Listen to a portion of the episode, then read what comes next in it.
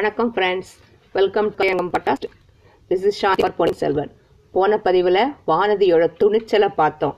வானதி குட குட ஜோதிடர் வீட்டில் இருந்து போகும்போது போகிற வழிக்கு என்னாச்சு யார் வந்து மிரட்டினாங்கன்னு பார்த்தோம். காளாமுகர்கள் எல்லாம் வந்து அவளை சுற்றி விளைச்சிக்கிறாங்க. அவளுக்கு வந்து ஒரு தைரியம். காளாமுகர்களுக்கு வந்து அவங்க ப- அவங்களோட வம்சத்தார்கள் வந்து நல்லது பண்ணியிருக்காங்க அதனால அவங்க எதுவும் பண்ண மாட்டாங்கன்னு. ஆனால் அதுக்கு நேர்மறையாக நடக்குது.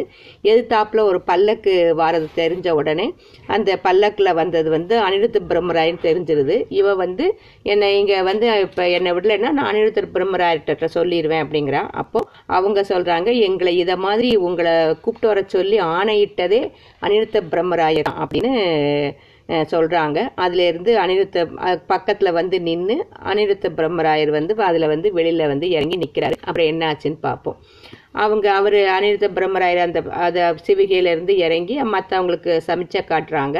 அவங்க சிவிகையில் சுமந்து வந்தாங்க இல்லையா அவங்களும் காளாமுகர்களும் அந்த பக்கம் போயிட்டாங்க. அனிருத்தர் வானதியை மேலும் கீழும் உற்று பார்த்து இது என்ன விந்த? நான் காண்பது கனவில்லையே. என் முன்னால் நிற்பது கொடும்பாளூர் இளவரசி தானே.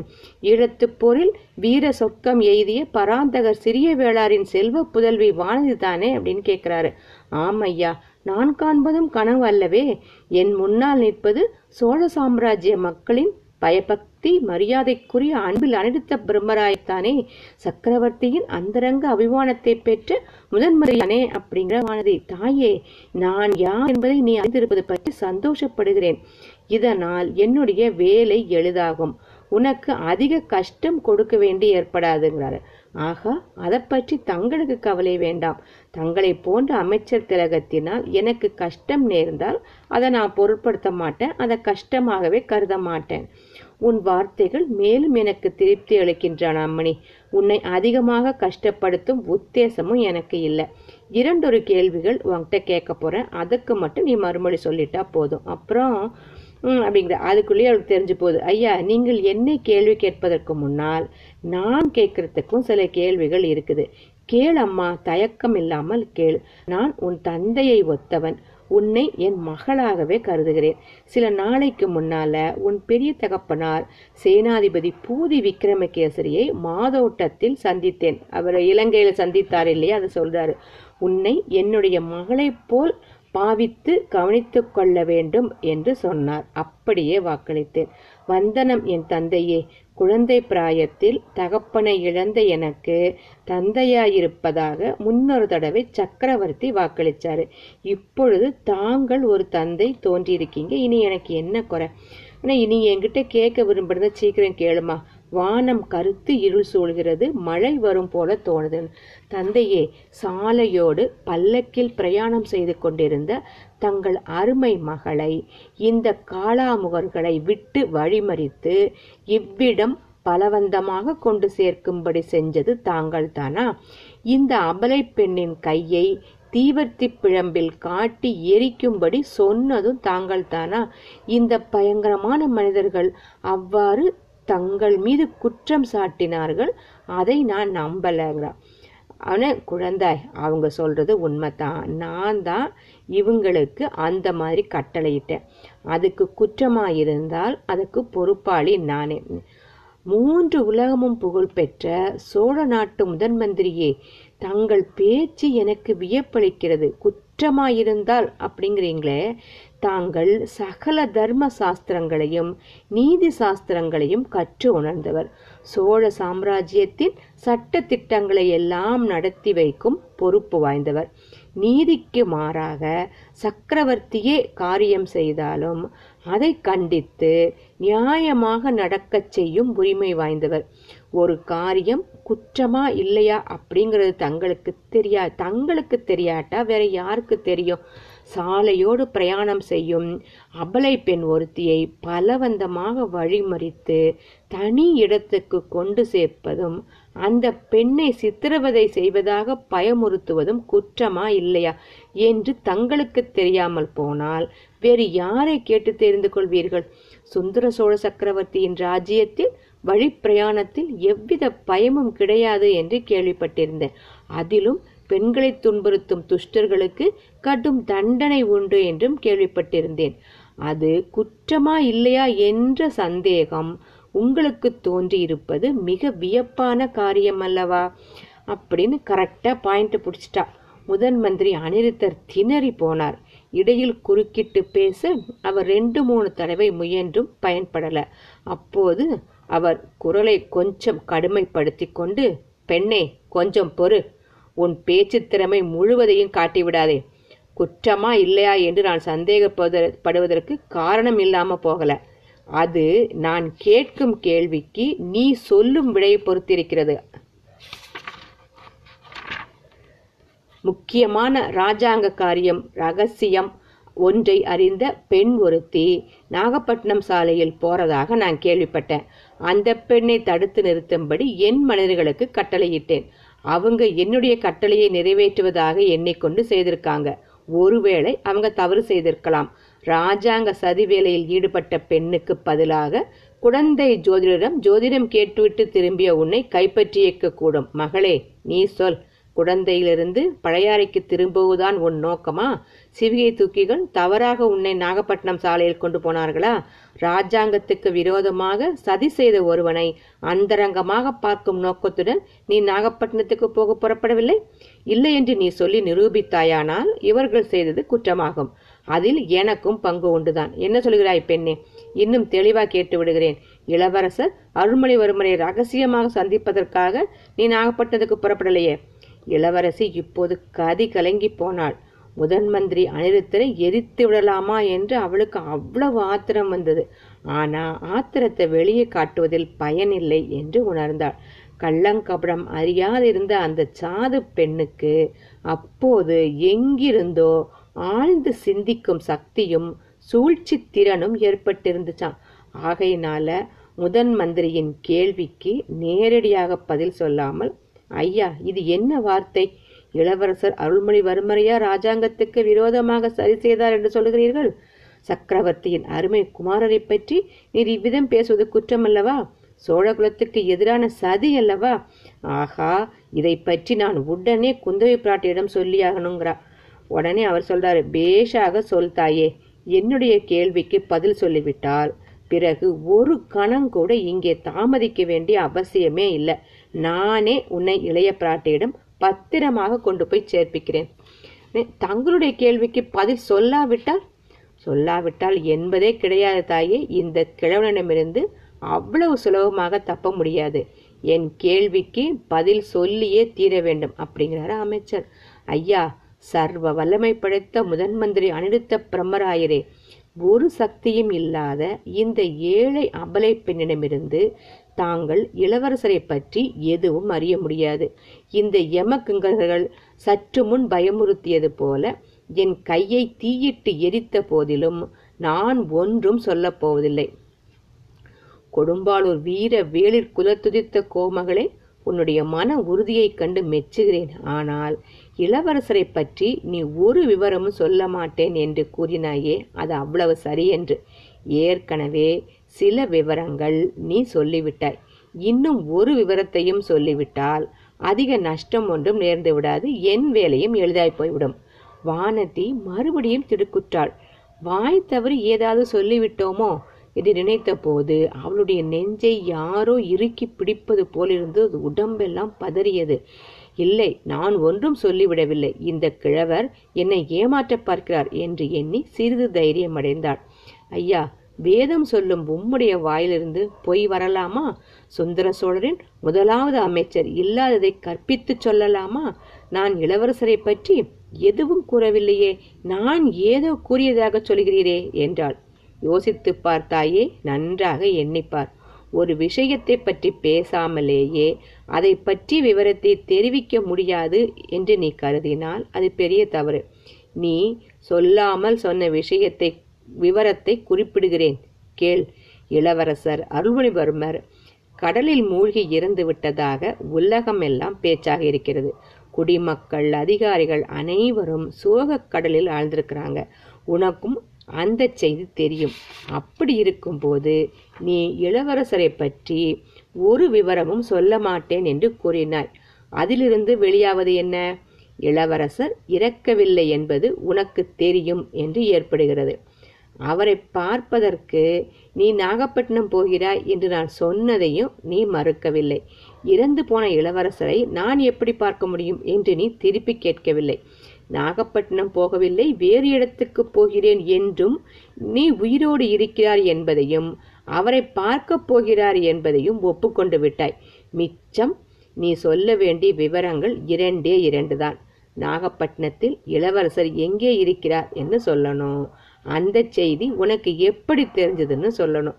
இந்த ரெண்டு விவரங்களையும் நீ சொல்லிட்டா அப்புறம் ஒரு க்ஷணம் கூட இங்கே தாமதித்து இந்த கிழவனோடு பேசி கொண்டிருக்க வேண்டிய அவசியம் இல்லை உனக்கு எங்க விருப்பமோ அங்க போகலாம்.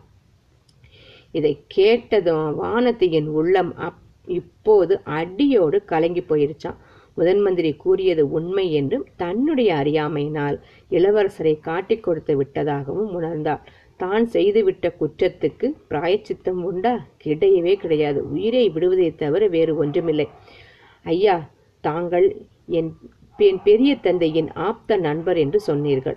என்னை தங்கள் மகள் என்றும் உரிமை கொண்டாடினீர்கள். தங்களை ஒன்று கேட்டுக்கொள்கிறேன். என்னை நாகப்பட்டினம் நான் நாகப்பட்டினம் போகவும் விரும்பவில்லை. பழையாறைக்கு போகவும் விரும்பவில்லை. கொடும்பாளூருக்கு போக விரும்புகிறாயாக்கும் அது நியாயம்தான். அங்கேயே உன்னை கொண்டு போய் சேர்ப்பிக்கிறேன். இல்லை ஐயா கொடும்பாளூர் போகவும் நான் விரும்பவில்லை. இந்த உலகத்தை விட்டு மறு உலகத்துக்கு போக விரும்புகிறேன். தங்களுடைய ஆட்களிடம் சொல்லி அதோ தெரியும் பலிப்பீடத்தில் என்னை பலி கொடுத்து விடச் சொல்லுங்கள். நான் தயாராக இருக்கிறேன் என்று சொன்னாள். தாயே உன்னுடைய விருப்பம் எதுவோ அதை நிறைவேற்றி வைப்பதாக சொன்னேன். ஆகையால் மறு உலகத்துக்குத்தான் நீ போக வேண்டுமென்றால் அங்கேயே அனுப்பி வைக்கிறேன். ஆனால் அதற்கு முன்னால் என்னுடைய கேள்விகளுக்கு விடை சொல்லியே ஆகணும். ஐயா என்னை வீணில் துன்புறுத்த வேண்டாம். நான் எந்த கேள்விக்கும் பதில் சொல்ல போறதில்லை. என்னை தங்கள் மகளாய் கருவது கருதுவதாய் சற்று முன் தாங்கள் சொன்னது உண்மையாயிருந்தால் மகளே அதில் யாதொரு சந்தேகமும் இல்லம்மா. உன்னை நான் பெற்ற மகளாகவே கருதுகிறேன். உன் குடும்பத்தார் எனக்கு எவ்வளவு வேண்டியவர்கள் என்பது ஒருவேளை உனக்கு தெரிஞ்சிருக்காது. உன் பெரிய தந்தையும் நானும் நாற்பது ஆண்டுகளாக தோழர்கள். ஆனால் ராஜாங்க காரியங்களில் சிநேகிதம் உறவு என்றெல்லாம் பார்ப்பதற்கில்லை. பெற்ற தந்தை என்றும் பார்க்க முடியாது. அருமை குமரி என்றும் பார்க்க முடியாது. ஏன்? சக்கரவர்த்தியின் காரியத்தையே பார். தமது சொந்த குமாரன் ராஜ்யத்துக்கு ராஜாங்கத்துக்கு விரோதமாக சதி செய்தபடியால் அவனை சிறைப்படுத்தி கொண்டு வரும்படி கட்டளையிடவில்லையா? ஐயா பொன்னியின் செல்வரை பற்றியா இவ்வாறெல்லாம் பேசுகிறீர்கள்? அவர் ராஜாங்கத்துக்கு விரோதமாக என்ன சதி செய்தார்? ஓஹோ உனக்கு அது தெரியாது போலிருக்கு. இலங்கைக்கு போர் செய்ய போவதாக சொல்லிவிட்டு பொன்னியின் செல்வர் போனார். அங்கே நமது படைகள் நமது வீரப்படைகள் இலங்கை படைகளை முறியடித்தன. அந்த சந்தர்ப்பத்தை உபயோகித்து கொண்டு இளவரசர் அருள்மொழிவர்மர் இலங்கை சிம்மாசனத்தை கைப்பற்றி கொள்ள பார்த்தார்.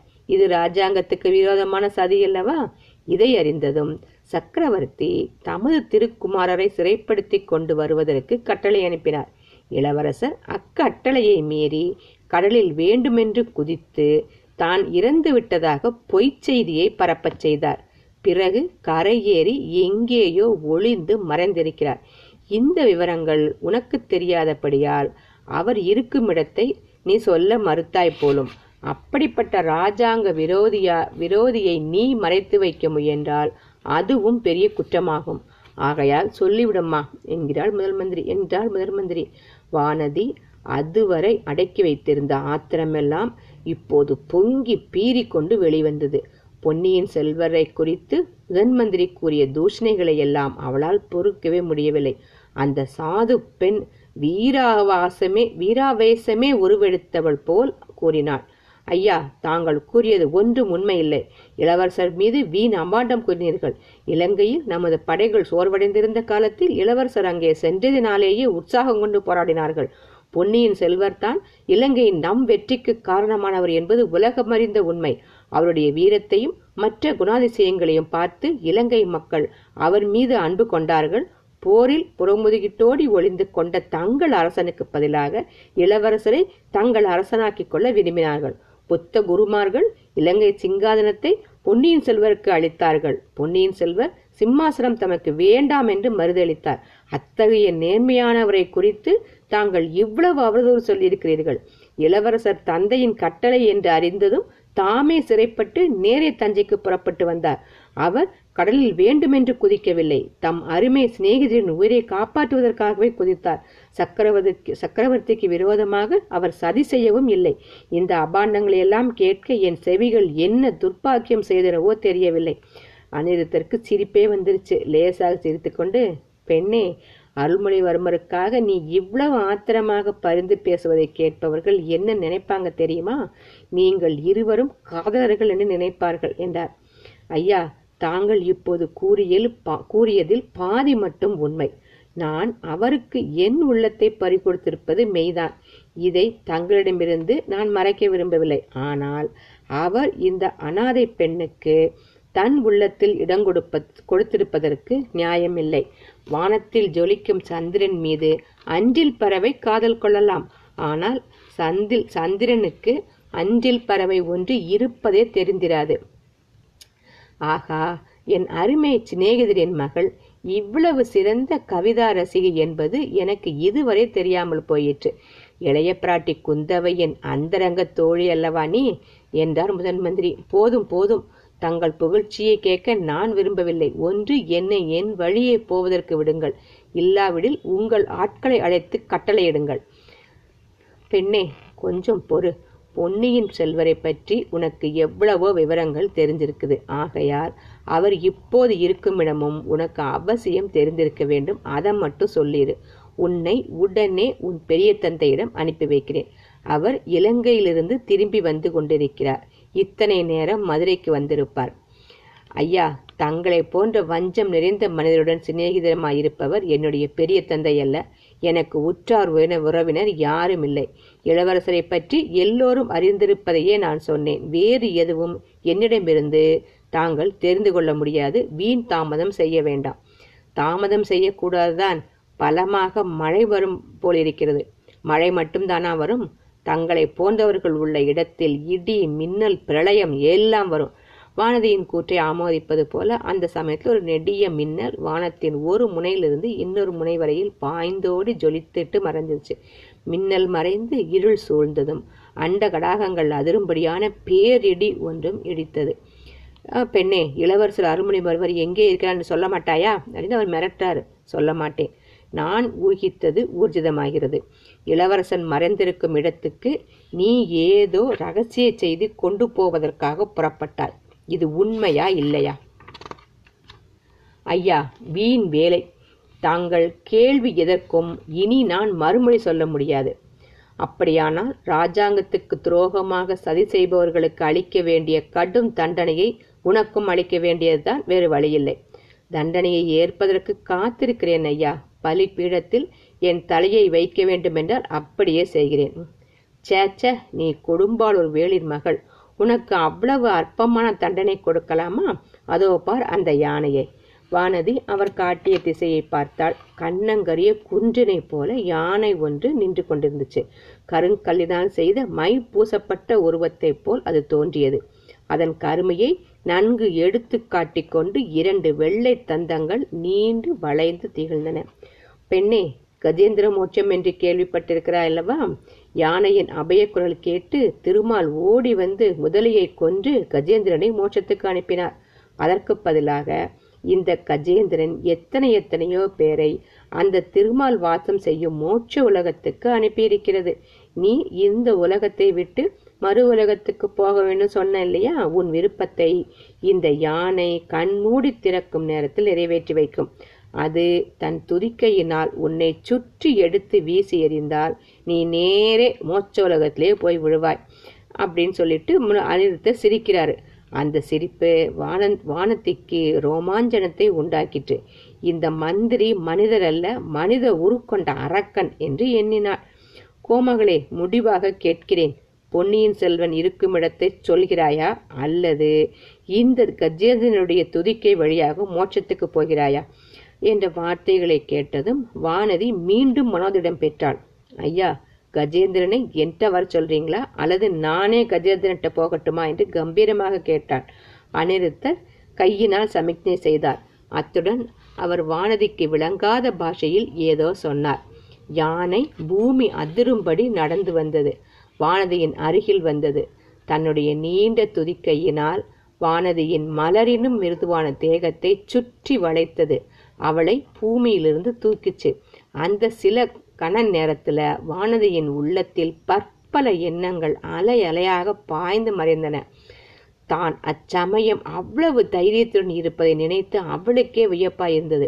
இளைய பிராட்டி குந்தவை தேவி என்னை பயங்குள்ளி என்றும் கோழை நான் அடிக்கடி சொல்லுவாரே. அவர் இந்த சமயம் இங்கிருந்து என்னுடைய தைரியத்தை பார்த்தால் எத்தனை ஆச்சரியப்பட்டிருப்பாரு. அவருக்கு என்றாவது ஒரு நாள் இந்த சம்பவத்தை பற்றி தெரியாம இருக்காது.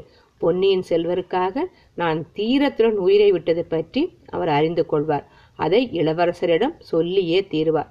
அப்போது இளவரசர் என்னை பற்றி என்ன நினைப்பார்?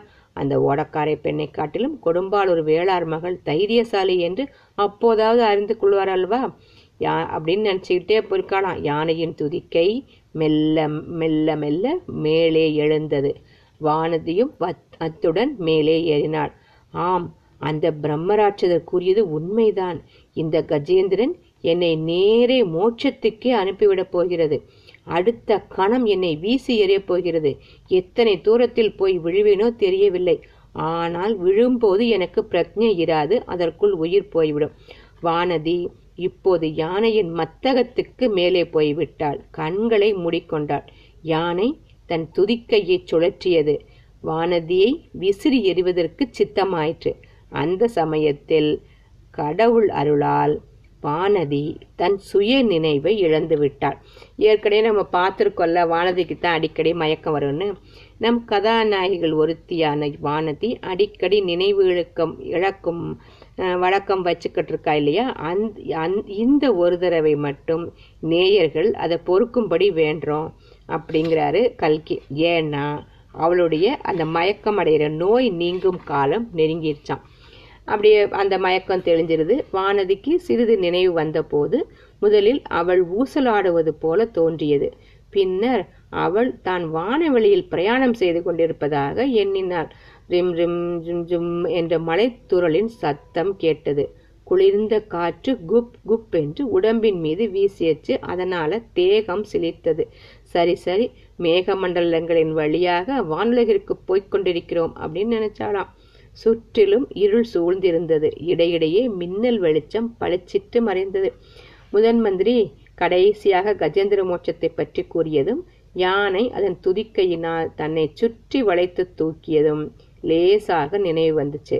முதன் மந்திரி அனிருத்தர் கூறியபடி நடந்துருச்சு. மண்ணுலகில் என் ஆயுள் முடிந்து இப்போது மோட்சத்துக்கு போய் கொண்டிருக்கிறேன். மோட்ச உலகில் தேவர்களையும் தேவிகளையும் பார்ப்பேன். ஆனால் எல்லா தேவர்களிலும் என் மனதுக்குகந்த தெய்வமாகிய அவரை அங்கே நான் பார்க்க முடியாது. மனதுக்கு இன்பமில்லாத அத்தகைய மோட்ச உலகத்துக்கு போவதில் என்ன பயன்? அவ க மயக்க நில தெளிஞ்சு அப்படியே போய் நினைச்சிட்டு இருக்கா அடடே இது என்ன ஊசலாட்டம்? உடம்பை இப்படி தூக்கி தூக்கி போடுகிறதே. ஆனால் தலை வைத்திருக்கும் இடம் மெத்தென்று சுகமாயிருக்கிறது. தாயின் மடியைப் போல இருக்கிறது.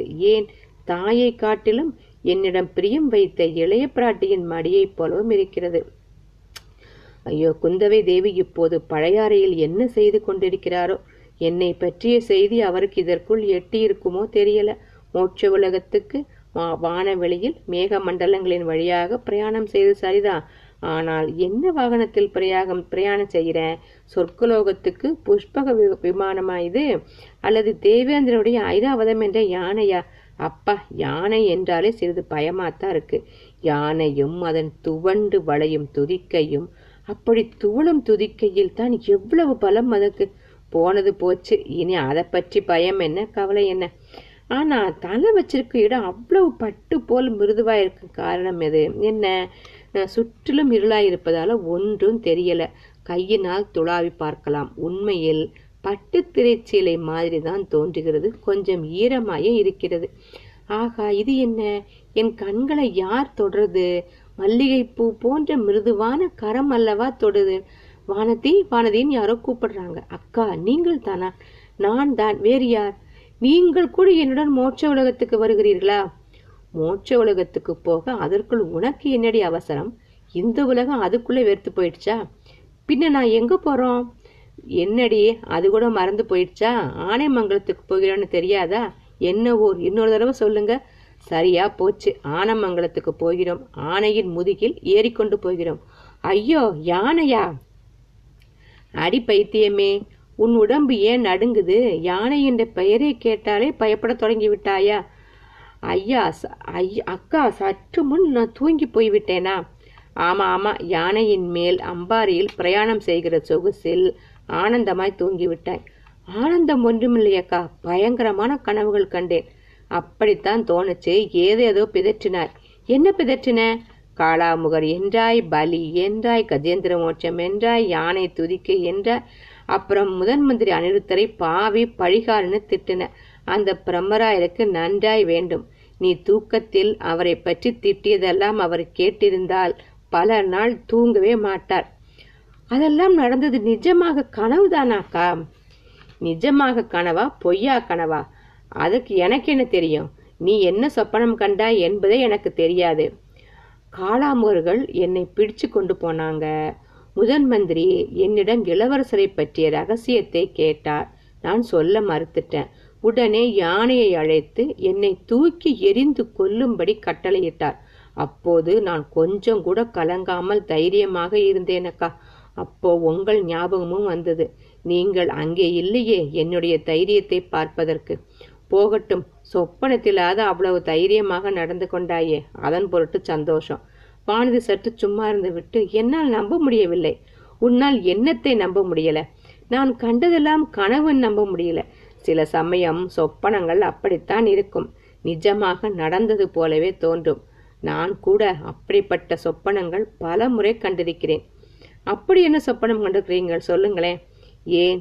என் தம்பி கூடத்தான் அடிக்கடி என் கனவில் வருகிறான். இலங்கைக்கு அவன் போய் எத்தனை மாதம் ஆயிற்று?